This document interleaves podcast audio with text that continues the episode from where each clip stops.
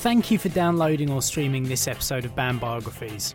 You can find more episodes at bannedbiographies.com. That's B A N N E D biographies.com. If you enjoy it, why not leave a five star review on Apple Podcasts or whatever service you use to listen to your podcasts? Apparently, it helps get the show up the charts so more people can see it, to download it, and then to leave further five star reviews. Another way you can help is by telling as many friends as possible to give it a download. Please do reach out on Twitter at BannedBiogs, on Instagram at BannedBiographies, search on Facebook for BannedBiographies, or by emailing bannedbiographies at gmail.com. But most of all, enjoy. Hello, and welcome to this Banned Biographies interview episode with Paul Brightman of Sham 69, Swamp Stomper, and almost Chelsea. This is the first time I've had a musician on, which is very exciting. During our chat, I asked Paul about his introductions to music and playing in bands, juvenile delinquency, politics both in bands as well as in the wider world, the pros and cons of touring, and his hopes for the future, both with his own project Swamp Stomper, but more importantly with Sham 69. A quick warning the first few minutes are spent discussing the effect that COVID 19 has had on Paul including his own brush with the virus and, very sadly, losing close members of his family.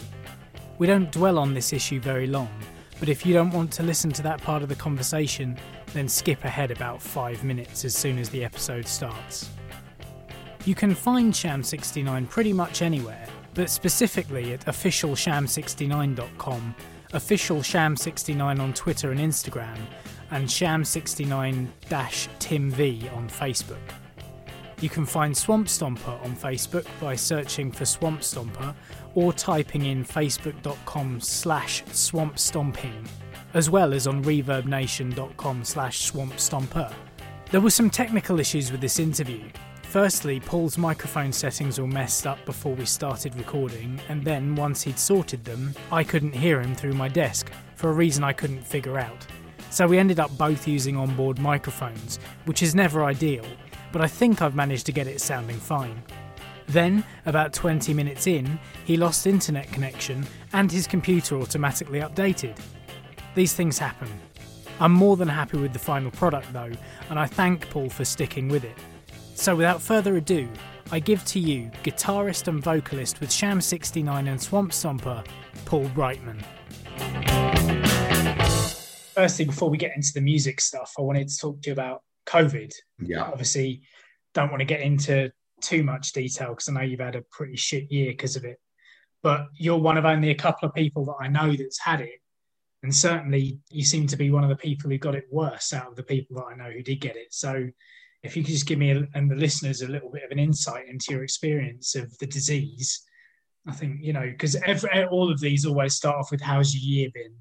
but you've yeah, actually yeah. had it. You know, I don't want to get into your year because your year has been. Yeah. Um, well, obviously, yeah, with COVID, we lost mum in May, which was really difficult. With the funerals being so small and what have you, we could only have a few relatives there. And we had to have a memorial service for mum. And we held that on the Sunday. I came back, and on the following Monday, I got the phone call that my brother had died as well on his death certificate, it actually says pneumonia, but you can interpret that how you want. But within a week of my mum's memorial service, my brother was dead, so I had to go back up there and sort that out. So it's, it's, not been a great year, but with regards to my own experience with COVID, I mean, last gig I played was March the 11th at the New Cross Inn with a band called Swamp Stomper. I don't know if you've heard of them or not, but after that, I was ill for about six weeks and I mean really ill. I was I was kind of bedridden for about two weeks, and I, hmm. I felt terrible. Obviously, then the country went into lockdown, but there wasn't mass testing and stuff then. And then, what was it? I think it's about a couple of weeks ago, I started feeling rough on the Monday night. So I said to Gail, let's book a test tomorrow. So we both went down to the walk-in test centre. Hers came back negative. She's been positive before, and she was quite ill with it, but not mm. kind of more like a oh, like a heavy cold rather than anything serious. Mine came back as positive. We were on our way to go shopping, which was like the text came through on the phone. It was like, quick, we're not going shopping, turn around, go home. And from the Tuesday for about a week, I felt like I'd been run over by a steamroller. It was mm. awful. It was terrible. Like I couldn't breathe properly. I think I had about a packet of fags lasted me a week. It was that bad. You know what I mean? it was bad. Um, but like fingers crossed, getting through the other side of it now. But it's not pleasant. But in a way, the, the COVID is a, is like a double edged sword because with with the lockdowns and that, we're seeing the positive in people as well as the negative. Obviously, people have lost relatives, people have lost friends, family, and I'm, I'm in no way sort of putting that down or demeaning that. But people are finding different ways to do things. And to me, it feels like a Sunday in the 1970s when everything was closed and yeah. You just had a great relaxing day. You sat in the garden, there was no planes going over, there was no sort of uh, I don't know, the, the, the, rivers start to get clear again, and people find different ways of doing things through necessity mm-hmm. rather than, oh shit, I've lost my job, or oh shit, what we're going to do? A lot of people have been in a fortunate position, and I know a lot of people haven't, of being furloughed and having an income coming in while they sort of started to think, well, how am I going to adapt my life to deal with this? Mm. And a lot of people have come out the better because they've thought, well, I could do this from home. A lot of big companies have now said, well, why are we paying for massive office space while we can get people working at home? You know, yeah. so hopefully, in a way, through all the negative, hopefully something good is going to come out of this, and we'll, we'll start getting back to a little bit of a simpler life and enjoying life a bit more.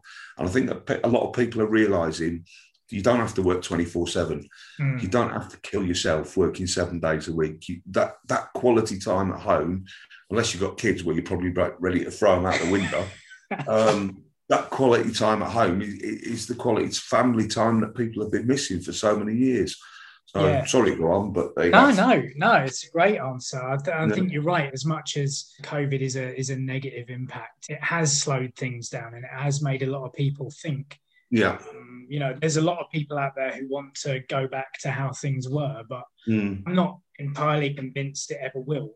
It's kind of difficult because when you saw when they raised the first lockdown, it was like everyone was on Facebook and that waving the harp around and drawing pictures of butterflies, saying, "Oh, well, I'm a hippie yeah. now. We're living in the garden and all this." But give it two weeks in, everyone's back in the offices, everyone's doing that. And I hope there's a lesson to be learned from that, that we don't lift this lockdown too early and go, okay, we've got the vaccine now, we've got this, everything's going great. Right, let's let everyone out play again. Um, yeah. Because we could end up back in a big problem again. Well, that's it. I mean, you look at countries like New Zealand and they've got three cases now in their entire country and they've got exactly. kids again. There's 20,000 people at a festival the other week, wasn't there? Yeah. I know it's a much smaller country with less people in it, but yeah, still, it shows what you can do if you just do the right thing. I suppose that's it. I mean, they locked down from day one, and and their restrictions were tough.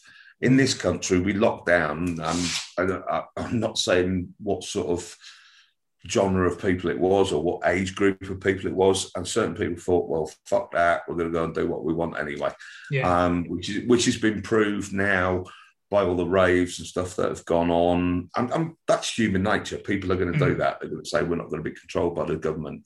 But the irony of actually having a march with a mass load of people together to say stop the lockdown is just it's lost on me. It's totally lost on me. Sorry. Yeah, there is certainly shown two different types of people, hasn't it? It's like those yeah. that just want to kind of get on with it and do what they can for themselves and other people around them, and those of them that are quite noisy and yeah. uh, want people to know that they're not happy with exactly. the situation. But exactly. Uh, each to their own, I guess. But at the same time, you're just like, look, if we'd all just screwed our loaves at the beginning. Yeah, I mean, it, it's, it's, kind of for people. Like I've not seen my son since I can't remember when, and obviously because he has to be looked after when his mum's at work, and now I'm not in his support bubble. Mm. So I've done the right thing by not seeing him, sort of thing, if you, mm. you understand what I mean. And then for people like that to see everyone going out and going scatty and like, oh, God, yeah, we are the 99% and all that crap, you know, I'm not for it. Sorry. Yeah, no, I'm, I'm with you. I'm with you. And I can imagine that that's been quite tough. Have you been doing a lot of mm. this kind of video chat with your son. Yeah. Not quite the substitute, though, is it? No, I mean we, we, all, we, all, kind of miss human interaction, which is kind of it is part of human nature. It's what we want to do, you know. Mm. And it is difficult. I mean, for those people that have been at home, it is getting Groundhog Day now. Mm. It is possibly go. Everyone's thinking, oh, when can we go for a pint? When can we do this? I mean, from me, yeah, we're all thinking, when can we get back in the recording studio or the yeah. rehearsal studio, or when can we get back playing gigs? You know, mm. but in a situation like this, I, I'm kind of fortunate. You're kind of fortunate that we've got a house with a garden. Like I say, I've got a mate in Coventry with three kids lives at the top of the tower block. Yeah, and that's got to be a nightmare. all day. They're, they're going crazy, you know. Yeah. So yeah. Oh, I don't know. I've had enough of that. It's made you count your blessings, hasn't it? And and well, for sure, for sure. Yeah, sure. yeah. Well, that's the COVID chat out the way. That's that part right. of the podcast done. um, so I always like to ask people a couple of easy questions to kind of get them in the in the right frame of mind. I don't think we're going to have that trouble between you and me. But right. one of the first ones, I guess, is you remember the first kind of song or piece of music that you heard that made you think, I want to do that? Um, it's it's kind of weird because if I'm honest, and it's not going to be a popular choice, it was kind of like Gary Glitter and Alvin Stardust, right. um, and the Sweet when I was mm-hmm. really little, and I mean, kind of, we're talking about five, six, seven years old. And my mum used to put the Sweet on, and Gary Glitter, and uh, the Glitter Band, Slade, all things like that. I used to like have the old bloody um, tennis racket going, thinking, "Wow, this is so cool." And then kind of you, got the television with Top of the Pops and stuff like that, and you got to see these bands. And you look back now, and they look so ridiculous. They look insanely stupid. But it, it was what it was. And I think the first real bang to my head was like when I heard The Clash. Mm obviously the Sex Pistols were kind of sort of big commercial then, and they were on top of the pops with their singles and what mm. have you. And they, they, they seemed a bit jokey to me. But when I first heard the Clash, I just went bang! Wow, this is it. This is it. You know. Yeah, yeah. And um, do you remember the first Clash song that you heard? Oh God. Um...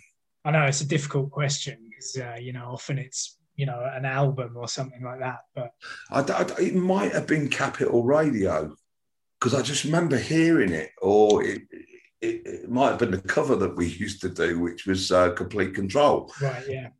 And it was just one of them, and it was I, I can't remember where it was because you didn't have the media then in those days. It was you either heard it in the car, on the radio, or on the telly. So it was obviously one of them three. And I, mm-hmm. I've got a funny feeling it was in the car on the radio obviously sat in the back as a little nipper. I was about 10 years old then, and just going, oh my God, this is it. This is what I'm here for, you know? Yeah. And obviously, so many bands followed. And it, it, for a while, it just got better and better. And there was just like this music thing that was like, shit, I can relate to this now. I can really relate to it. It's not like um, Rose Royce singing God knows what, or, or, I'm in the mood for dancing. You know what I mean? Yeah, it was yeah. Just, it was just like bang, and it was yeah, great. Like in your face and aggressive. Yeah. I think the first proper kind of punk song that I remember hearing was "Should I Stay or Should I Go" when it was re-released in the late eighties, early nineties. Yeah, something. Yeah, like you're that, a bit younger than me, aren't you? yeah, I'm a little, a little bit but yeah, I remember hearing that on a, I think it was on a Now album, you know, those Now right, yeah, yeah. music. And always you had like a really poppy side and then the other yeah. tape or whatever was uh, was slightly more alternative. Yeah, yeah, yeah. I remember Should I Stay or Should I Go being on there and just thinking like that sounds completely different to everything else that's on this. Yeah, yeah. But now, I mean, it's kind of like if you look back, I mean, I, I, I sort of often troll YouTube and go back to Top of the Pops in 81, 82, 83, 84, all them years. And there was some shite in the top chart, you've got to admit. But a lot of it was, was listenable shit. You know what I mean? And it, it was music. There was a lot of good music, you know? Okay, there was a lot of experimental stuff and there was a lot of this, that, and the other. But there was some really great things, even things like Jilted John, Gordon is a moron, and yeah. all, all that kind of stuff. And you had your jokey little bands like Plastic Bertrand and all that sort of thing. But it, it was watchable, it was enjoyable. You know what I mean? It was great. Mm. So, uh, what was the first single or album you ever bought with your own money? I'd rather answer the album question it's because no one's got a cool answer for first single. right. Okay, first album I ever bought was Blondie Parallel Lines. Oh well, fair enough. I think it was something like two ninety nine from WH Smiths. You know what I mean? Yeah. And I just played it and played it and played it. Obviously, as a teenage kid, everyone had the pictures of Debbie Harry on the wall and what what a goddess she was. But yeah. like, I mean, the musicians in that band are just outstanding. If you listen to that album today, it stands up. What forty odd years later, thirty yeah. years later, whatever, it stands up to everything. Clem Burke, what a drummer! You know what I mean? Oh man, yeah. he's, he's astounding. I forget the guitarist's name now, which is really embarrassing. Uh, Chris Stein. Chris Stein, that's it. Chris Stein. What an outstanding guitarist. Yeah. Um, and you think that that was recorded in, on, on, eight tracks. Yeah. You know what I mean? Eight yeah. tracks. And it's an astounding album. It really is. It produced something like six, I think, singles. Yeah. But I mean, I, I, I still listen to it to this day, you know, and still think, what a great album. What yeah. great album. it's incredible. Like the first two songs on it are hanging on the telephone in one way or another. That's it. Like, Astounding. And uh, I, I, mean, the bassist as well. I know that punk was a reaction to disco. Yeah, yeah. They kind of managed to kind of blur the two. Oh, oh for sure, for sure, absolutely, for sure. And then we're just like a bunch of musicians that gelled so well. I, have got a funny feeling, much like us, everyone had different influences and it all came together. And that's where you get that original boiling pot because everyone pops their own ideas in, everyone has their own different styles, all of a sudden you've got something unique. So, yeah.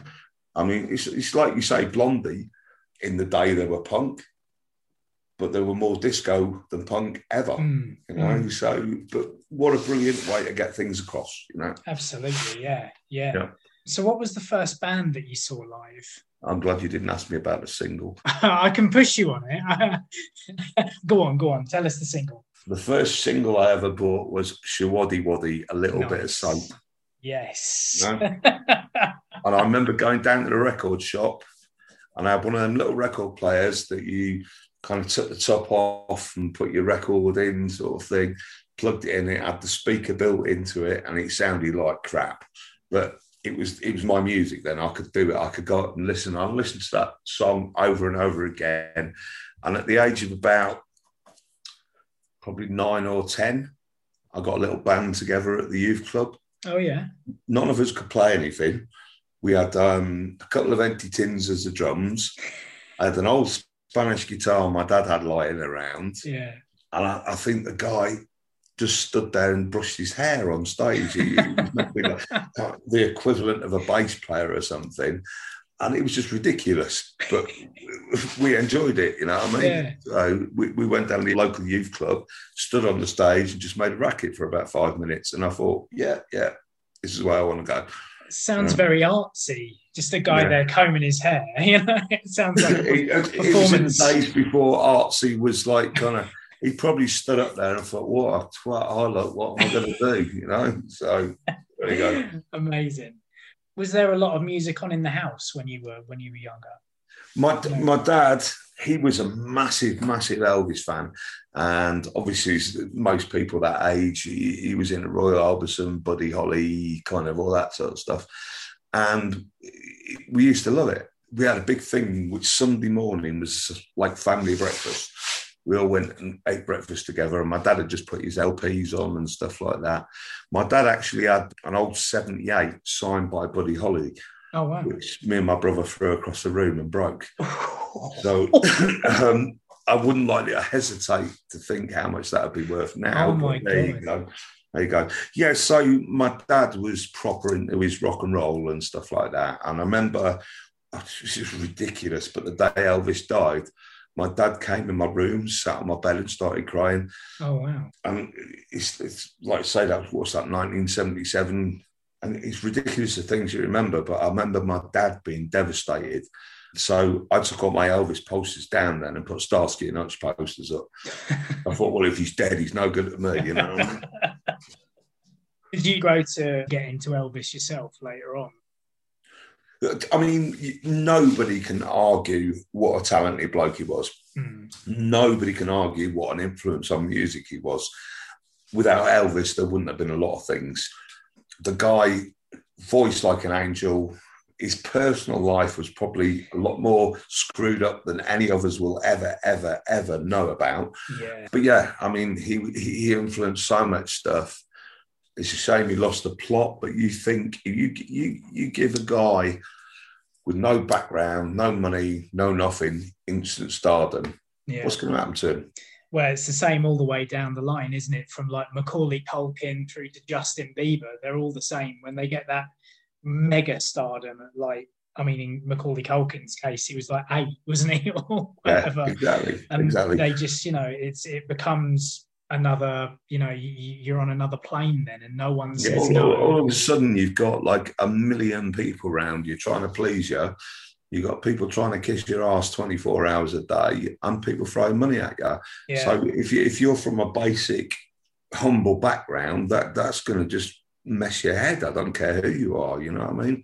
And for Elvis, he's kind of downfall in, in 20 years from like kind of his 20s to his 40s, it was inevitable, really. It, it was like literally, what drugs do you want today, Elvis? There you go. You know what I mean? It was kind of how many cheeseburgers you want before dinner, you know? Yeah.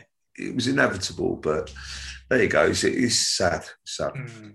And I think as well, I think it was that Colonel Tom Parker as well, his manager, basically. I think he stymied his career quite badly. Yeah, well, managers, we don't even want to go there with things like that. you know what I mean? Anyone, I'll put this subtly, really, haven't I? Um, people that are making money out of bands really don't give a fuck about the bands. They give yeah. a fuck about the money. I mean, there is, there's obvious exceptions, but the hierarchy of the music industry are like leeches. They are just mm. like but that's enough said about that. Fair enough. We'll move on.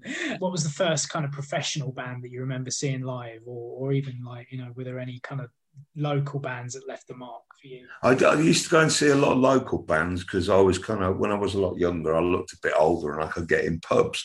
So we, used to, we used to go and see local bands, and we, my mother's and my old mother's side of the family are Irish. And we used to go see a band called the Wild Colonial Boys in a pub called the Windmill. Okay. And they used to blow my brains, seriously blow my brains. They were brilliant, actually, doing all the Irish classics and stuff. But first, sort of like punky scene, sort of, I think it was like 1982, 83. Mm. I want to see GBH in the Tower in Blackpool. Nice. Um, and I, I was kind of so little, I thought I ain't going to get it. I was only about 14. I thought I ain't going to get in, you know what I mean? But I just walked in and that was it. People were spitting everywhere and there was pints flowing. I thought, wow, this is the life, you know? And then it was kind of like whatever local local bands were playing, you know. Um, there used to be a band called Blitzkrieg, and where we lived near Preston, the bass player's brother lived next door to us. And I was just in awe of that. I was just like, oh my God, he knows the bass player out of Blitzkrieg, you know? So it, looking back on it, they was probably sold about a couple of thousand records and that's it, and played a few gigs. But you know, I was all struck with it because that's the life I wanted. It's that impressionable age, yeah. isn't it, where you see those people and you're like, well, they're they're rock stars. Yeah, exactly, exactly. And so Preston was where you were born or where you grew up? No, no, no. I was born in Nottingham. This is a story longer than a bit of string. we we ended up in Wigan. Then we moved to oh god, Ormskirk, Southport, Liverpool, Manchester, and then eventually I ended up down here. Lots of moving about. Then was that for any particular reason? Was your dad's job or something? Dad was a salesman, so he, he took lots of jobs. In fact, my dad actually made a record with the sales company he was, and it was he was he was with a company called Telfers Right. And it was the song was called Bonanza Bill, advertising okay. Telford steaks. really crappy, really horrible. You know what I mean? And they used to like give it out with so many cases of meat or whatever. You know? but my dad was really proud of this. He, had been on this record, and he, I've, i think he probably did second triangle from the back or something like that. right. He, he, was really proud of it. Do you think he was a bit of a, frustrated musician then? Oh, 100%, absolutely, yeah. 100%. If I go to see Dad now, if we go to a pub and there's a karaoke on, he's like, oh, see if he's got any Bill Haley. You know what I mean? um, I think my dad would have loved to have been like that, but he he was a committed family man, and yeah. you know he worked hard. So, uh, and that was the thing. It was either you did one or the other, wasn't it? There was no, there were that's no. It, real, that's it.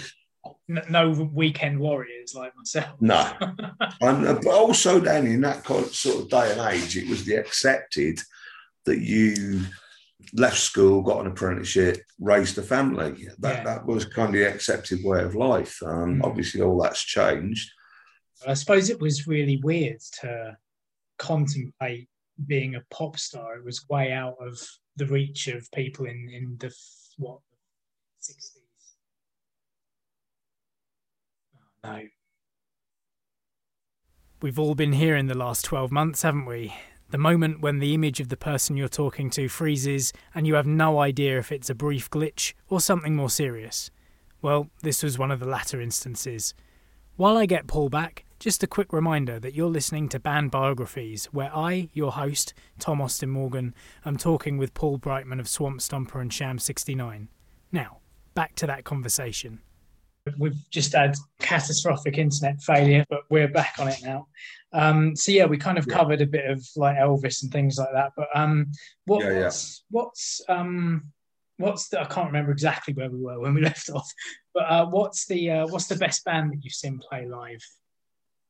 Oh, I, I, think you're going to know the answer to this one. and regardless of what genre of music, like you go see the Dropkick Murphys live, and it's an experience that just blows your brains.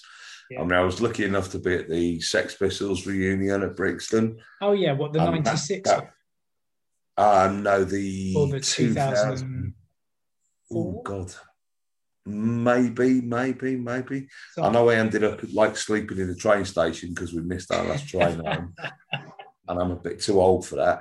But that was brilliant. But you cannot beat the Dropkick Murphys live. The atmosphere is just electric, absolutely yeah. electric.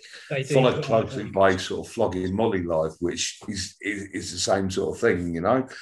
And obviously, the Wild Arts goes without saying, but to see the Dropkicks live, it, it it does that thing that when I first heard the clash, it puts the, the, the hairs upon your neck. It yeah. makes you just blow your brain. And the crowd are just looking round. There's beer flying everywhere. Everyone's smiling. Everyone's happy. It's just an amazing atmosphere. Yeah. It's, it's, the best atmosphere I've ever seen. Yeah, everyone hugging each other and dancing and having a good time. It's uh, exactly always yeah all those kind of Celtic punk bands. I've seen Flogging Molly a few times as well, and they always put yeah. on like it's just it's drinking and party music, isn't it? You know. exactly. It was. It's like, I mean, it's the same with the wild arts and stuff like that. It's like a, a, family thing where everyone's just, and even if you get people wandering in from the street, oh, there's a gig on here, and all of a sudden you get the like the Dropkicks or Flogging Molly or any sort of band like that. Mm. Everyone's banging to it, you know. But like I say, the Dropkicks live are electric. They're they are. amazing. Absolutely I think amazing. I've seen them something like I think I've seen them about 11 times. I think you've seen it more than me then. I think I'm about eight or nine, yeah. possibly. They're easily the band I've seen the most, and every single time they just knock it out. Brilliant. It's like you spoke, especially at the Brixton Academy. I think it's one of their venues, and it, it just blows your mind, you know. Yeah. But I've, I've been lucky enough to see so many wonderful bands and to get backstage and stuff like that. But I say the drop kicks, the wild arts, and stuff like that is it always keeps me going. And a lot of local bands as well. You go and see mm-hmm. a local band, and you're jumping up and down. You're having a great time. You know, you got them after the set and say, "Oh, great set, mate." You know, what I mean, you have a beer together, have a chat, and you, have mm-hmm. made a friend there. You know, yeah. The unity that music gives you is because it's not around at the moment. Mm. You kind of forget it for a little bit and you think, oh yeah, people come off, go, oh great set, mate. Do you want a pint? Do you want this? Do you want to chat? You know, mm. I, I miss that so much. I miss it so much. Even down to weekly rehearsals, even down to even squabbling with my bands. You know what I mean? um, I, I, just miss it so much. Yeah. It's so hard at the moment. Yeah, it's one of the things that I've realised that I really relied on. Yeah, was that kind of getting oh. together once a week or once every couple of weeks. For sure. I mean. It's, it's kind of like a mental health issue. It's like it's like seeing a therapist once a week. You get to mm. get your guitar, crank it up loud, blow it on out. You know what I mean? And whatever you're doing, like Ian, I don't know if you know him. He's a drummer in Swamp Stomper. oh yeah, yeah. He's in about forty-seven bands, I think. and he was like rehearsing every night. But it, mm. it, it's an outlet from your everyday. You know, it it's is. an outlet from. Oh God, I've got to go to work tomorrow. It's, it's that couple of hours where you just let yourself go and you, you you're playing your guitar. You close your eyes and you just think, right, I could be anywhere in the world right now, doing anything mm. I want. Tomorrow's a different story.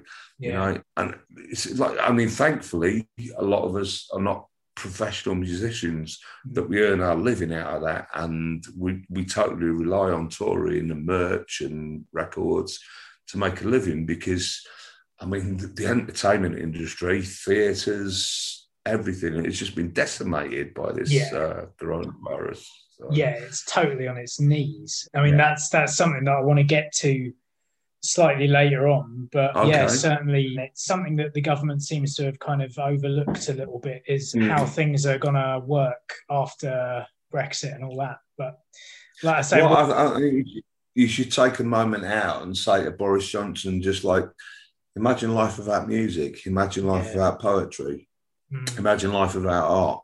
You know mm. what I mm. mean? Do these people not matter? You know what I mean? Because without that, we'd be living like virtually a communist lifestyle where you went to work, came home, ate your dinner, and went to bed without yeah. any external influence. You know, somehow the arts need supported. Okay, there isn't an endless pot of money, but in some form, the arts need supported. Independent music venues dropping like flies. How any independent pubs can carry on after this lockdown is is beyond me because they're still having to pay rent, they're still having to pay rates. Like say you get through the second, second lockdown, we go, oh, brilliant, we're open again. Mm. Ordering 40 kegs of beer, loads of food, this, that, and the other. Two weeks later, they shut down again, you know? Yeah. So there needs to be some support for that. Definitely, yeah. I mean, because yeah. that's the big fear, isn't it? Of like when it's all over, where, where are we going to play? And there's going to be there's going to be like a want as well. Like we'll want to get out. Oh, oh yeah. You know, I mean, I, I, was listening to an article today on Radio Two. Mm. Not that I'm a regular listener; it just happened to be on as I passed by, and it was literally about the people who have saved money while they've been in lockdown. Mm. Was bearing in mind, say you're going to the pub or a couple of gigs or whatever, the money you spend, and it was like people like, we can't wait for this to finish so we can get out spending money again and doing this thing. So hopefully the economy will do quite a quick bounce back.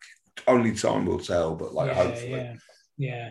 That's it. It'll be interesting to come back to this conversation in about a year or two's time and see where we're where we're standing, eh?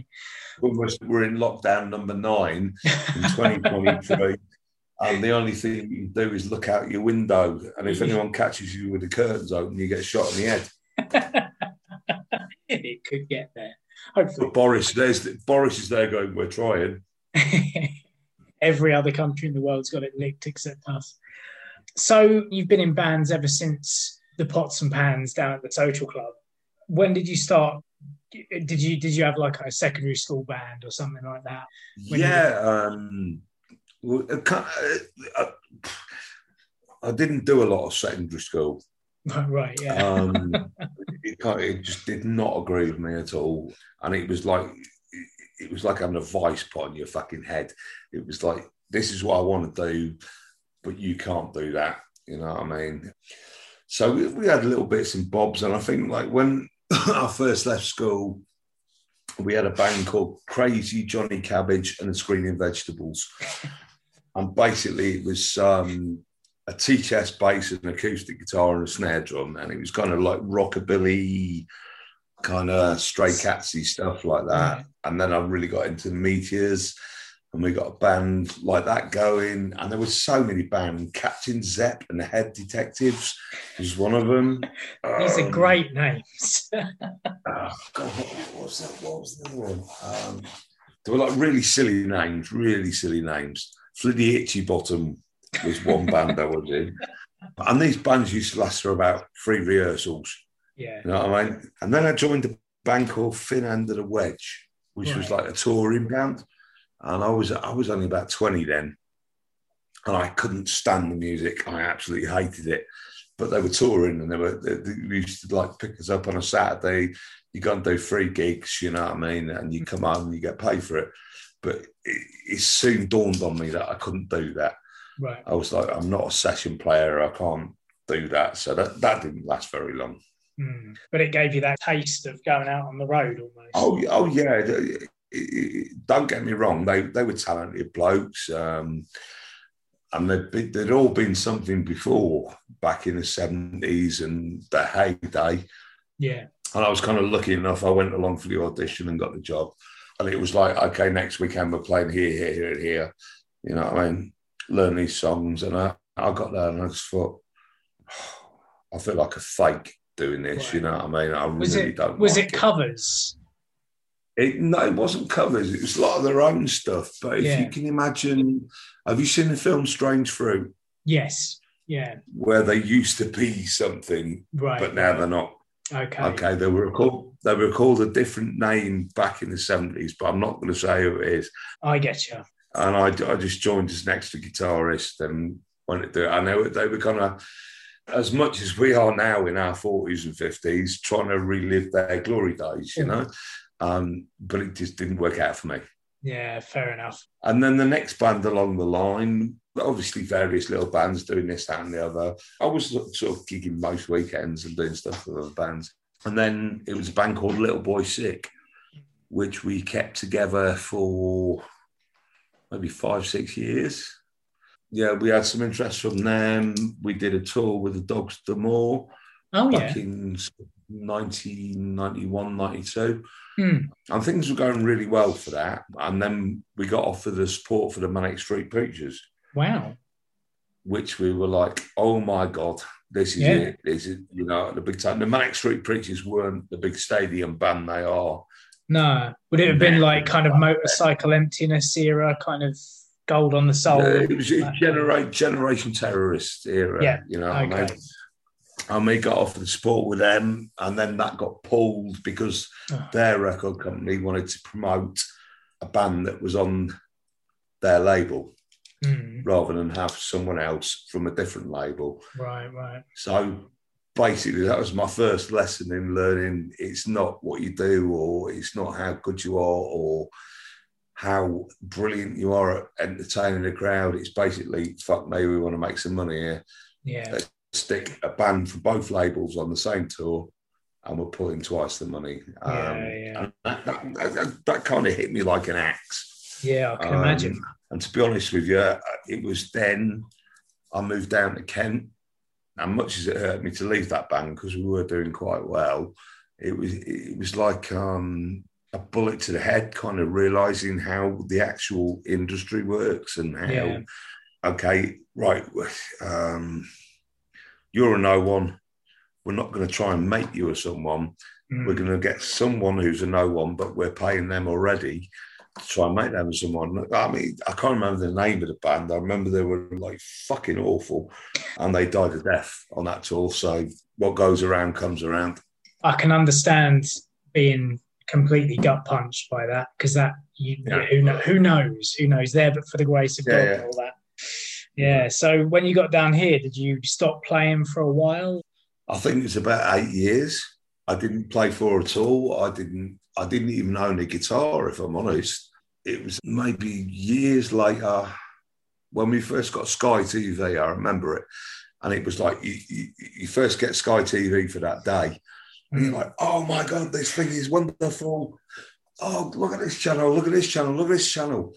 Three days later, you're like, "Oh god, this is shit! Why did I pay for it?" But there was like a documentary on looking for Richey Manic, and I said to my ex-wife at the time, I said, God, I wish I had a guitar right now. And she went down to Argos and came back with a Squier Strat and a, a frontline 15 watt amp. And it was like, he said, there you go. So I just disappeared up in the bedroom for a bit. And I, it was literally, I think, about eight years when I just didn't play guitar. I wow. didn't do anything. Yeah. Yeah. I've got to say, I had a similar thing just before I joined because you know we've been we've been dancing around it, but I'm in Swamp Stomper uh, with you. And before I started playing with you, I'd not picked up my bass for I don't know how many years after like a couple of failed projects. I was just like, right, I'm yeah, yeah, done yeah. with that. I've got to go mm. and try and do something else, like get get mm. my career sorted before I, you know, get back into that. So yeah, I, I can only imagine the kind of headspace you were in if it was just me being yeah. kicked out of some local bands. But um, yeah, it's it, tough it, it, was just it's kind of, it was kind of like because my mum and dad lived down here, and it was like the the situation I was in up north wasn't the greatest. You know what I mean? I was what 25, 26 years old in bands, didn't work, doing all sorts of things you shouldn't really do, and then I I got that that fucking lightning strike, which is like it's dead jail or rock and roll here. You know what I mean? So yeah. the situation I was in, I had to get out of, right? Because I wouldn't, I wouldn't still be here today if I didn't. If that makes sense, I don't yeah, think I'm yeah. too deep into it. No, fair um, enough. It's always the better idea to get out and carry on living. Yeah, and it, it was kind of like you, you take your choices here and live to fight another day. And I thought, I actually put my stuff in the back of an Astra car mm-hmm. and moved down here. Um, I came down to see my mum and dad. I got offered a job. And the guy said, When do you want to start? I said, Monday. So I right. drove back on the Saturday, threw all my stuff in the van, came down here Sunday. Fair enough. Uh, there you go. And the rest is history. And then when you picked your guitar back up again, how, how long was it before you were joining or forming bands again? it, it, was a kind of weird sort of transition that do I want to be in a band again or do I, do I want to go through all that shit again? Yeah. You know, maybe it's like like say when we we used to tour with the old band, we had a Luton van. We didn't have no hotel rooms and that. Yeah, and yeah. there'd be like six, seven guys in the back of the van waking up in the morning. It smelled like sick and sweaty socks. you know what I mean? You hadn't had anything to eat for days and days, but yeah. it was fun. You know what I mean? It was fun. And I thought, like, now I'm older, I've got kids. Can I sort of commit to do that again? And you kind of realize there's a level where you can go, yeah, we can do this quite regularly, but you also have to deal with real life as well. Yeah. And unless you get a multi-million pound record deal, there's no way anyone can just go, yeah, we're going to pull out this and go touring. Mm-hmm. But to be honest with you, I got offered a tour and I just went on it, and I was kind of like, fuck the consequences. I'm just going to enjoy it. But yeah, we got together a few little bands. There used to be like a, a band called Too Tall for Tommy, and that started off as an electric band I can't even remember the members of it. I think my mate John was on guitar, I was on bass, mm. and Drew was on drums. And then that folded, and we started this weird acoustic, weird shit. Um, we call it nearly as tall as Tommy. and it was like I was on the fucking mandolin, John was on the banjo, Drew was on the bongos, and at the time I thought this was fucking brilliant. And we used to do like East Bay Night by Rancid and right. a couple of other covers, Fall Back Down on the mandolin, banjo, and bongos, you know. and at the time I was like, wow, this is brilliant. Looking back on it, I was like, what the fuck were you thinking about? there you go. You've got to try these experimental things though. Mm. So probably the more better known band that you're in at the moment is Tim V Sham 69. Yeah. Were you a fan of Sham to begin with? And were you aware of the split between Jimmy Pursey and the rest of them? It was kind of funny because That's Life was one of my favourite albums when I was younger. Right. I used to listen to it at home and play it and play it and play it. And funny enough, in one of my English essays, I nicked some words out of it. And it was like listening to the gossip from Myro to the next, um, something about someone's budgie being dead. Mm. And I wrote this in my essay and I got like an A plus for it. I was like, uh, yeah, yes. I just nicked Sham 69. But yeah, I used to listen to the records um, until, oh, very careful what I say here. Um, yeah, I used to listen to records and enjoy them. You know? Yeah. And, and it, it, I wasn't aware of the split at all. Mm before I got asked to join the band. So yeah, I played in a in a band at one point called Snide, and we were playing a gig with Sham Sixty Nine. I got really excited because you know they're legends. But it was on the weekend that Jimmy Pursey decided to reform the classic lineup, if you like. Yeah, yeah, yeah, yeah. I remember Tim not being a very happy man. I think there was a lot of, uh, you know, yeah, well, it wasn't a pleasant place to be around at that time. I think it was. I think it was about 2011. It must. Yeah, the the, the, the reformation of the old Sham 69 was back in 2011. Yeah, yeah. So it was well, around then, and it was. Uh, yeah, it felt quite dangerous to be in his company. They kept themselves to themselves right at the back of the venue, and then came out. Yeah, and he, um, he was very angry. Tim's a formidable bloke. He's a big bloke, and he, he, he can get angry. But I'll tell you what, he's a pussycat. He is, right. He's a nice bloke. The history of this goes back further than I think Ben Hur. You know what I mean? um, basically, in 2007, Jimmy Pursey either left mm. or was sacked from Sham yeah. 69, depending on which side of the fence you're on. Yeah. Now, the lineup then was Dave Parsons, Ian on Ian. drums, and Rob. I, I, no, it wasn't Rob on bass. I think Matt Sargent was on bass then. I'm not sure. It might have been. But anyway, yeah. Jimmy was asked, or he chose mm. to leave the band. You see my fucking tactfulness here. um, so Jimmy basically was was not part of Sham 69 anymore. Yeah. Um, auditions were held, and Tim got the job as the new singer for Sham 69. Hmm. Now, as the years wore on, um, we're talking 2007 here. Hmm. Okay. As the years wore on, people left, people came, people. So the new lineup was Tim, Rob, Ian, and Dave Parsons. Mm-hmm. Now, Tim, for whatever he is, his management skills are outrageous. Yeah. He can book gigs anywhere. Mm. And he can and, and and he refloated Sham 69.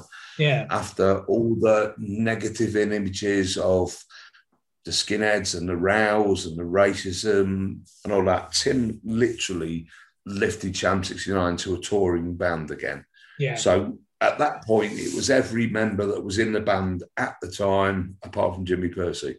Mm. Okay. Now, I, I really people can read what they want into it, and people can believe, okay, I want to like this band, I want to like this band. To me, all that politics, I can't be asked with. Yeah. Tim's a nice bloke, Ian's a nice bloke. We get to tour around the world, and it's bloody brilliant. You know mm. what I mm. mean? Well, that was one of that was one of the things that when I saw Tim that time, he was like, "I took this band around the fucking world from China to the US and all this, and these are you know all all places that you know the original." He, he, he, he did that. Mm. There's no denying it. He did that. He set up the F Troop Agency, which is our booking agency, and right. we book through Eight Ball Agency as well. But he set that agency up and he took Sham 69 from the mess it was that Jimmy had left it in mm. to a success. Okay, it's very difficult to replace a frontman in a band. Anyone else, if you replace a drummer, people probably wouldn't even notice for about six months you replace the bass player, no one would even care, you know. Absolutely, one hundred percent. As a bassist, it's like you replace the front man, and that's it. Hmm. People are like, well, whatever. My sort of ideology on it and my way of looking at it is you can't be the chairman of British Steel, then get sacked from British Steel and start another company called British Steel. That's right, all yeah. I've got to say on that one. Yeah, I mean, um, and, and that was the thing, It's like eventually, yeah, Tim, uh, Jimmy Pursey came back in and set up another, the original 77 lineup, and Dave Parsons yeah. moved back across the back across the fence, if you like. So it's just yeah. Ian Ian Whitewood, the drummer, is the only one left in um, in these. The, yeah. the band that was Sham 69 that is still Sham 69, but yeah, it's it's such it's a twisted tale, isn't it? It's a twisted. It is, it, it's very confusing. Um, Ian has been with Sham 69 since 82, I think, 83. Yeah, yeah. Before that, he was with the Bernie Torme band. Mm-hmm. And Ian is one of the loveliest blokes you ever meet, ever, ever. Mm. Uh, he's so laid back and he's just so easygoing. You know, I mean, he was treated not very well mm. by certain camps. I'm not saying who. And we, also had Neil Harris on the bass stroke guitar when it needed. And he was in the original lineup of Sham 69, sort of kind of 1975, 1976. Yeah. Guy wrote a lot of the songs which he was never credited for. He was a lovely bloke. Sadly, three years ago, I think it was yesterday or the day before, he died of cancer. Mm. And, but it was a pleasure to work with him. You know what I mean? He, he, he'd been through everything with mm. bands and stuff like that. And it was an absolute pleasure to work with him. Um, he's going to be sadly missed, but there you go. Mm. But he was one of the original Hersham boys. So I'm going to say. Yeah, yeah. So you you joined in 2014, is that right? It's somewhere around there. It's yeah. kind of I can't remember what happened how, last week. yeah, tell me about it. How, how did you get the call up? Where did where were you spotted was, or? This was bizarre because um, we were playing with a band called Swamp Stomper mm. at the late at the Lady Luck in right. Canterbury, and it might well have been noted that I usually have a few beers at a gig. Mm anyway, I was kind of literally falling out the door when we went off, and I got a phone call, and it was like, "This is Tim from Sham 69." He said, um, "I've been giving you a number by so and so. I'm not going to say who it was." And he said, "Do you want to come down for an audition?" And then it was like, fucking woke up in the morning. I thought that can't have been real. You know what I mean? Did I dream that? And the next minute, I got an email with 40 songs to learn in a week. Wow from the audition, and it would be like, right, we're going to pick songs, and you've got to be able to play them. And I, I, actually did sit there for like a week and didn't sleep, just yeah. kind of learning all these songs. Okay, they're, they're not um, Bohemian Rhapsody or you know, I mean, not like it's not like learning Yes or something, is it? It's uh, exactly, uh, yeah, yeah. Exactly. But yeah, there was a lot to take in. So I went down for the audition sort of kind of, there was a nervous moment where I was asked to step outside. Oh. You know, kind of thing. You, have done your thing, and it's like, can you just step outside a minute? And then it was like I came back in and was like, "Yeah, we've got a gig next week. Do you want to join us?" Wow. You know, and that, and that, and that's how it happened. So, is this and this person that you haven't named? This person who kind of gave Tim the heads up about you? Is this someone that you'd played with in bands before, or someone you'd supported in other you know, played no, on another it, bill or something? Or? It was only about three years later that I found out who it was.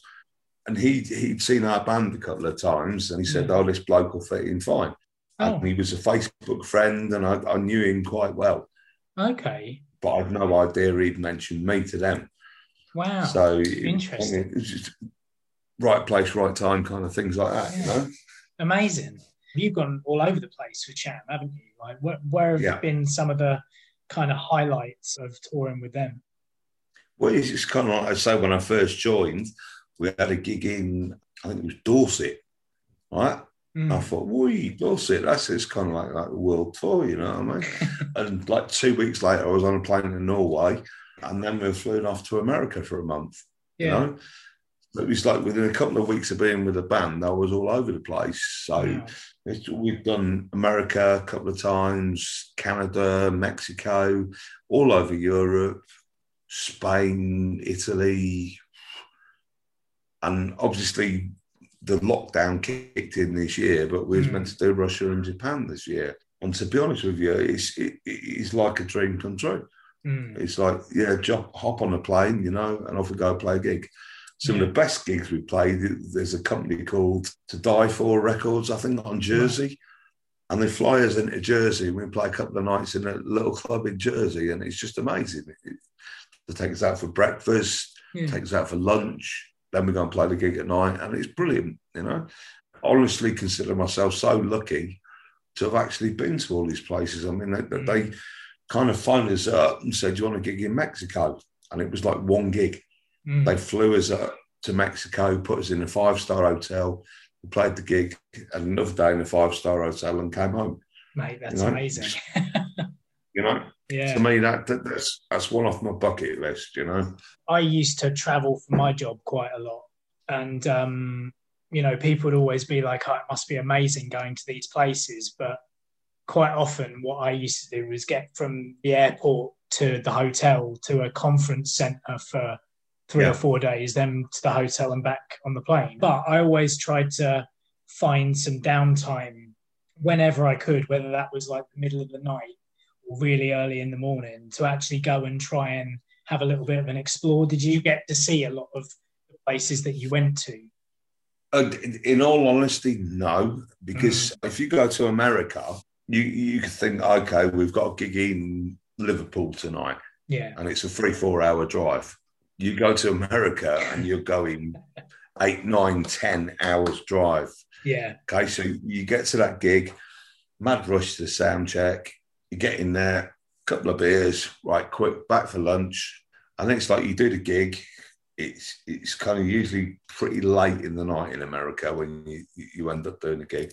Yeah. Get back to the motel, crash out, six thirty a.m. We've got a ten hour drive today, so it is kind of hard to see places. You know what I mean? Yeah, yeah. But but on the on the, don't get me wrong, I'm not, not slating that or whatever. No. I wouldn't change the world. But you don't get to see a lot of where you are. Mm. That's kind of what I mean. It's like with my old job, people would be like, "Oh, you've been to all these places," and you're like, "Well, I haven't. yeah, I've, I've seen out the window. Exactly. I've seen out the window. it's great to do it, but it's not always. It's not the kind of romanticized thing that people think. No, what I like to do is I usually get up like silly early in the morning and go for a little walk yeah. wherever we are and just have a look around. I mean, the, the, last European tour we did, uh, me and Katie, which was our merch girl, mm. we were in Vienna, and we just went for a walk down the front along the river, and uh, nice. and it was just astounding, you know, and it just kind of chilled me out for the day. But I tried that in Mexico, and I was kind of like dragged back into the hotel because you can't go wandering around around here. you know, yeah, I can imagine it's not it's not as glamorous as you would like to think, no. or as okay, you can drink yourself stupid, and we usually do for the first couple of days, but after that, when you're getting up early and you're on the road and you've got to get all the gear in and you've got to like do all this, it gets hard work. Yeah, yeah, hard absolutely. Work. Yeah, I always wonder how some of these guys who've been abusing alcohol and drugs for decades still managed to go on these multi-week tours and survive yeah, that just, kind of you, you, like you say i mean you'll find you do it for the first few days and there's there's always a party afterwards. So everyone's always saying to you do you want to come here? Do you want to come here? And you're just thinking oh god i'm so tired. I just want to get back to my hotel room have a shower because um, you come off stage and you are dripping with sweat, yeah, literally yeah. dripping, especially with big crowds. And it's like you think, oh, I just want to have a shower, chill out. And they're hmm. like, Do you want to come to our house? And you know, we got a party going on. Me and Uncle Bob are gonna have as a nephew son. You know, it, it, it's it's kind of hard work, and you, you, you sort of feel to a degree you have to be polite yeah. and say yes and we'll do this and that. And I, on my first American tour, I made that mistake. I went everywhere. Yeah. You know, yeah. I was literally like, the band were in the morning, like, where the fuck's Paul? Where is he? And you soon learn you can't carry on like that yeah, it's unfortunate. It's uh, it's yeah, I, I know where you're coming from. you have your own physical limits, and then yes. when you realise them, it's like time to calm down. Yeah, yeah, you've you've reached that boundary, and you're like, right, I know for yeah. next time I can kind of pace myself a little bit more. Yeah. I know that you've played some big gigs. What yeah. are the kind of audience sizes that Sham 69 is pulling in these days? The UK is an odd one because kind of people are related with the history, the tension, the split between the two bands. Yeah. Europe loves us. Right. I'm not saying they don't love the other lot, Mhm. but it, it's kind of weird because there's a separated love of music in Europe, England, America, Canada, whatever. For example, America, if there was three local bands on, the place would be packed out Yeah. and probably the same in Europe a lot. In England, there's kind of a really blasé attitude to, okay, my mate's band on. Oh, I've seen him before. I don't think I'll bother tonight, you know. Or Yep. Fully aware of that. in Europe, you don't get that. You walk into a, a club with a couple of local bands playing and it's packed. Mm, And they're, they're, they're really passionate about the music, you know. mm. What was the original question? Because I've lost my fucking train of thought. Uh, like some of the places where you've had the most interest, because I know the Mexico show was pretty big, right? Yeah, the, the Mexico. Now, they made a big mistake at the Mexico one. Mm. We we had sold out a club in Mexico City, and it was literally sold out. You couldn't get in without a ticket. So the promoter decided at the last minute to move it to a location he found in a big field, Right. Okay. which was twenty odd miles out of Mexico City. Oh. obviously with with the intention of getting more people in. And this was like one hell of a drive. Okay, so when we got there, we, we pulled our van in, and there was like policemen with shotguns and machine guns and stuff like that. And it, it was quite scary. Mm, But the, the promoter got greedy mm. and he thought, well, if I can sell out this big club, I can sell out this big sort of festival ground or Yeah. field in the middle of nowhere. But he did it at the last minute. And it was literally like, who the hell is going to drive 20 miles out of Mexico City through mountains and rancid dogs coming to rip your throat out and stuff like that? Go and see a band. You Yeah. know what I mean? And it was, I think there was 11 or 12 bands on the on, on, on the bill that day. And they were all sort of saying, well, what the hell? There was a lot of people there, don't get me wrong. But it wasn't a field's worth of people. It wasn't No, a full field. no. Yeah. No, for sure. But that's, that's I mean, that's what you get for getting greedy, in it? You know? Yeah, that's it. Yeah, yeah. You should have been happy with the with the smaller club. I, Mm. I've always been of the impression if you've got a small room, pack the small room rather than move to a bigger room and have people bouncing around in For, de- for definite. Yeah, yeah. The other thing as well is that this Sham 69 with Tim, they've continued to record albums. They've had like I think he's done three over the last 10 years or something. More than that, but Is it? Oh right, okay. yeah, yeah. Uh, I think the last one was it It'll All End in Tears. Was the last exactly. Did you play on that one? Yeah, I, I played every bit of guitar on that. I played some bass in that as well. Oh. Um, few other little bits, but yeah, yeah, yeah. Yeah. That was once again that was kind of a baptism of fire. yeah. It was like, here's the demo songs. We've got to have an album out by whenever. You know, so that was kind of literally recorded in different studios Mm. and emailed back between so and so. Oh But it was good. That was a good album. I can't, I can't argue with that. And I enjoyed playing on it. Mm.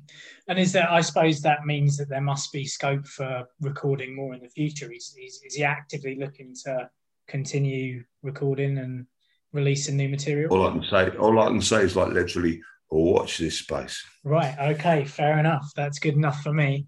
There's an album in the pipeline, and there's going to be a follow up to That's Life called That's Life too. Okay. Right. Nice one. Yeah. Because the other thing, the other, the flip side to that is, of course, that I don't think Jimmy Pursey's version of Sham 69 is doing that. Is there like a, a thing where that original 77 lineup is more of a kind of nostalgia band, whereas you guys are the ones producing new material? You, do you know what I mean? Like, is there an actual deal between the two bands where one is allowed to continue? Am I not allowed to? Is this? I, don't, I can cut this out. Um, and speaking of recording new material, you were kind of tapped up to play by Gene Vincent to play on Chelsea's new album, weren't you? No, well, it wasn't Gene Vincent. Oh, was it, it not was, Gene? Um, Chris Bashford. A couple of years ago, we we were stuck for a bass player for a tour, mm. and Chris offered to join in. So we were sharing a hotel room, and we we got on really well, sort of thing. He, he's not the easiest bloke to get on with, but we we kind of had a laugh at that. And he said to me, "We're going to have to work together at some point." So I said, hmm. "Yeah, yeah, yeah." I didn't think any more of it. And a couple of years later, he said he was going to put like this Chelsea thing back together with some of the original members, some new members, some new songs, some of the original songs. Yeah. And he wanted to record a new album. And obviously, then the lockdown just landed on us. So, uh, whether that will happen, whether it won't, I don't know. Chris is a lovely bloke and whatever happens, I wish him all the best. Yeah, yeah, fair play. And COVID and all the rest of it, obviously, that's putting the brakes on a lot of things. Hopefully, the Chelsea thing picks up afterwards. But since lockdown and COVID and all that, we've also had Brexit, of course. And there's been a bit of a storm kicked up by various musicians, actors, comedians, artists about free culture work permits to be issued for bands and artists who are going on tour in Europe because the agreement that's in place at the moment means that you've got to get individual work permits for every country in Europe to go and work there. And that there are restrictions on selling goods or services, which basically is merch and gigs directly to the public. Do you, do you have any kind of idea about how that's going to work? I know that obviously a lot of the thing is worked out by management companies and what have you. But hopefully there'll be something that comes about to stop that. But who knows? It, it, it's kind of really difficult because you get kind of like the news lines of things mm-hmm. and what is official, and then suddenly somebody puts it on Facebook, everyone grabs it by the wrong end of the stick and starts beating a tree around with it. Yeah. All of a sudden, you've got from Uh, I don't know, perhaps we're thinking of restrictions on English travel through Europe to everyone from England will get beheaded when they cross the French line. You know yeah. what I mean? So it's kind of it's really difficult to know what is actually going on, and there's actually no official statement on what is going to happen. It's all in sort of like discussion stages. I believe there is going to be restrictions on what we do, where you can go, and it basically works down to sort of going over to Europe to earn money. Right. And if you if you're going there to sort of drive around, pitch your tent in the back of a, I don't know, toilet in Lyon, yeah, off you go. You know what I mean? But if you're coming over here with instruments and a van packed with t-shirts, there's going to be levies on that which is our own fault. Yeah. You know what I mean? I suppose it's paying tax in the country that you're making money in, isn't it? That's what it comes exactly, Exactly. We were part of the EU, mm. which was the biggest free movement of goods and people in the world. Mm. You know what I hmm. mean? In the whole world. All of a sudden, oh God, phrase this very carefully. we get like fucking Neanderthals fucking waving hammers around the British flags, saying, "Oh, we don't want to be part of this. We want our fucking pound, shillings, and pence back," you know. And it's like, okay, I respect a lot of people for wanting to leave Europe, and I understand their reasons, but we've just left the biggest trading community in the world. Mm. I mean, you get on the ferry to France, what is it, an hour? And then you you can drive from here to Russia. Yeah. Without a passport. Yeah. You know? You can stop in every country without a passport. You can do what the hell you want without a passport. Yeah. And we could trade with all those countries as well. We could like go, we want X amount of this, X amount of that, pop it on a ferry, bring it over, pop it in a lorry on your doorstep tomorrow. Vaccines, for example. Not even going to go there. Not even going to go there. Not like they're trying to teach Ireland the point, but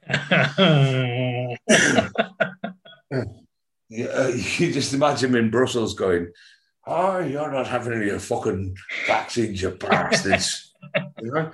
But I, I, mean, it was it was just ludicrous to walk away. It's like I don't know if you had a Sainsbury's on your front garden, right? Mm. You walked out the door, picked up your shit, put it in your house, closed the door, cheers, mate. Mm. And then you suddenly choose to go to Waitrose, 28 miles away. Yeah. You know what I mean? It, it, it makes no sense to me. All, all I'll say is oh, this is a fucking difficult one to talk about without being. It's tough to be non-polarizing about it because Yeah. obviously everyone everyone's got their own decision-making process that went into whether they Yeah. voted this or that. I, I genuinely believe that no one was qualified enough to vote simply yes or no. It was Yeah. far too 100%, 100% agree. There should have been a paper that said, right, if we vote leave, this is what's going to happen in reality. Mm, You know what I mean? This is, this is what's going to happen. When you get a vote, choosing my words very carefully, that is kind of where people can make a difference mm, and where a lot of people who don't know what the fuck's going on mm, will follow a crowd. Those people will then come out to vote mm, when they feel motivated enough to. If there was a vote to depose all fucking Russian, Romanian, Polish people living in this country, you would Mm. get a massive vote on it. You get maybe 80% of the population out to vote because they follow this hate trail, this but when you get this actual vote, people did not understand what they were voting for. Like Yeah. as you said, it was like, yeah, we don't want fucking immigrants in our back garden. I want to eat my pork pie and I don't want any fucking brioche with it. And it, it's, it's like that was what they voted on, and it was ignorance, and it was. Oh, I oh, don't, know. It was kind of oh, we've lost a massive opportunity. As for gigging and touring, yeah, I think we're gonna struggle crossing borders and have to pay levies. Obviously, when you're importing merch, you're going to have to pay a certain extent of what I mean. That happens in Czechoslovakia. If you cross the Czechoslovakian border, they sort of count what how many t-shirts you've got, Okay. and if you come back out, they count how many t-shirts you've sold, and you Right. owe them whatever you sold, That the sort of import duty or whatever on them. Mm, But yeah, I think we've, we've we've messed up a big opportunity by leaving the European Union, and it's going to make life a lot harder for bands. It's going to make life a lot harder for business people. It doesn't just apply to bands. It doesn't apply to musicians, artists, whatever. Everyone. It's going to be so harder to travel for, through the EU, mm. and also you, I'm not going to mention vaccines, but you can see how they're spitting the dummy already. Yeah, exactly. I mean, the fact is that we were involved in a lot of scientific research and things like that with the EU, and now we're not going to be involved in that kind of scientific Exactly. research, you know. And this is where, yeah, we've got that Ox- Oxford AstraZeneca vaccine, that's ours, but is it enough? We kind of made a choice here, right? And we picked up our ball, took it home, and said we weren't playing anymore. And we suddenly got back home to the house and thought, No. oh shit, we ain't got any friends now. Yeah. What are we going to do? You know, you see, that's kind of the basic scenario of it, and it, it, it's fucking terrible. I think the EU, okay, there, was certain rules. You can't have this, you can't have that. Health and safety got a bit silly, Mm. But end of the day, that how many lives did that save? Yeah, it's it's it's one of those things. It's going to have impacts, but who knows what the actual impact's going to be until we can get back out there, right? And between now and then, I'm sure they can figure something out, you know. And admittedly, it's going to hit the smaller bands that don't have management deals and stuff, you know. Sure, it's, it's, it's, it's going to kind of hit the smaller bands. Um, obviously, now you have to have separate healthcare to go out there. Mhm. You have to apply for your license to drive on the road. Mm. I think it's two weeks before or something like that. So the, the, the situation where someone phones you up and says, "Oh, we've got a gig in Finland or a, or a gig in Denmark. Yeah, Could you fly out this weekend?" I think that is going to kind of not happen so much anymore. But Mm. I, I don't know. It's difficult to say because we don't know the official rules. Everyone's Yeah. kind of just like throwing balls up in the air. Someone's catching it and saying, "This is what I think." Mm. So until we've got the actual black and white, this is what's going to happen. It's difficult to say.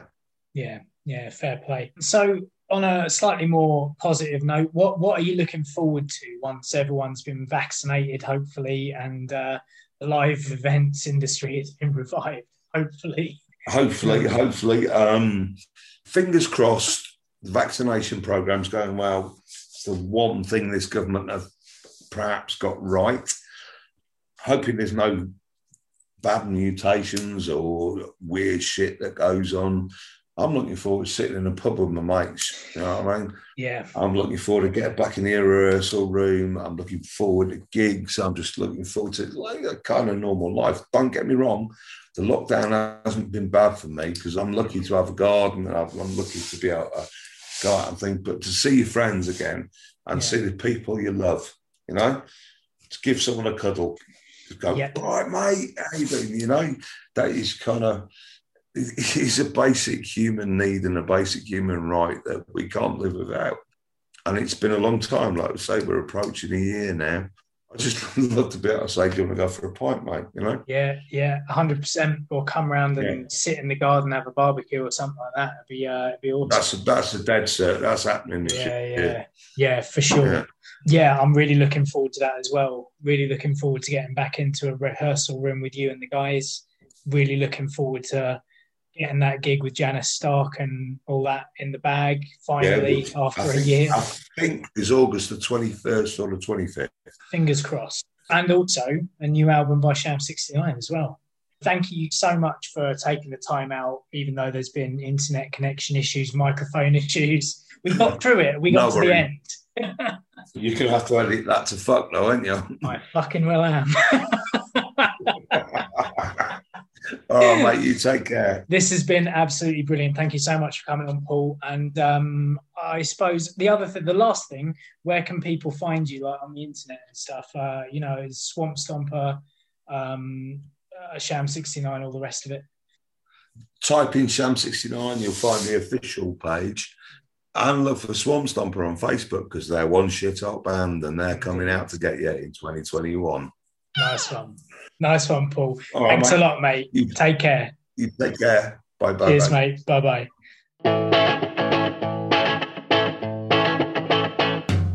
There you have it.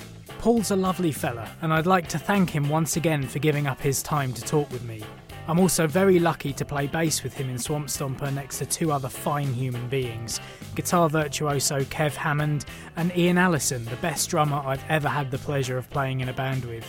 It's a shame we couldn't get deep into the differences between the official Sham 69 and the original lineup version, but Paul made it clear he couldn't talk to me about it on the podcast. Who knows? Perhaps one day I'll get to talk to Tim V or Jimmy Pursey, and we'll see if they want to shed any more light on the subject. Once again, you can find Swamp Stomper on facebook.com slash swampstomping and reverbnation.com slash swampstomper. And you can find Sham69 at officialsham69.com, officialsham69 on Twitter and Instagram, and at sham69-timv on Facebook. Like you, I'm looking forward to seeing what the new album, or albums, sound like, and can't wait to get out to see them at a show live as soon as we can do so safely. Finally, thank you for listening. I really do appreciate each and every listen I get, and I hope that you enjoy listening as much as I enjoy making the podcast. Catch you next time. Thank you for listening to this episode of Banned Biographies. If you enjoyed it, please don't forget to leave a five star review on Apple Podcasts or whatever service you use to listen to your podcasts. Please do reach out on Twitter at BannedBiogs Instagram at bannedbiographies, search on Facebook for bannedbiographies, or by emailing bandbiographies at gmail.com. See you next time.